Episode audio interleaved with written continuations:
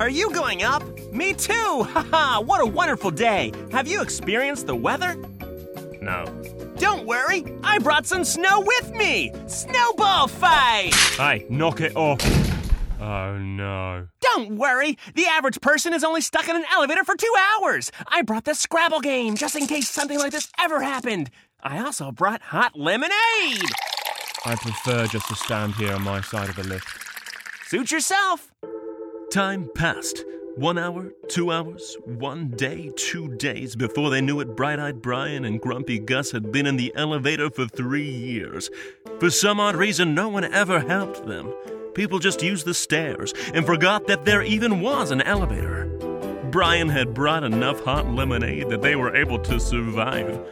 Gus even played Scrabble one day. Will they ever escape?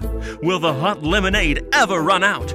You'll never know because there won't be a sequel.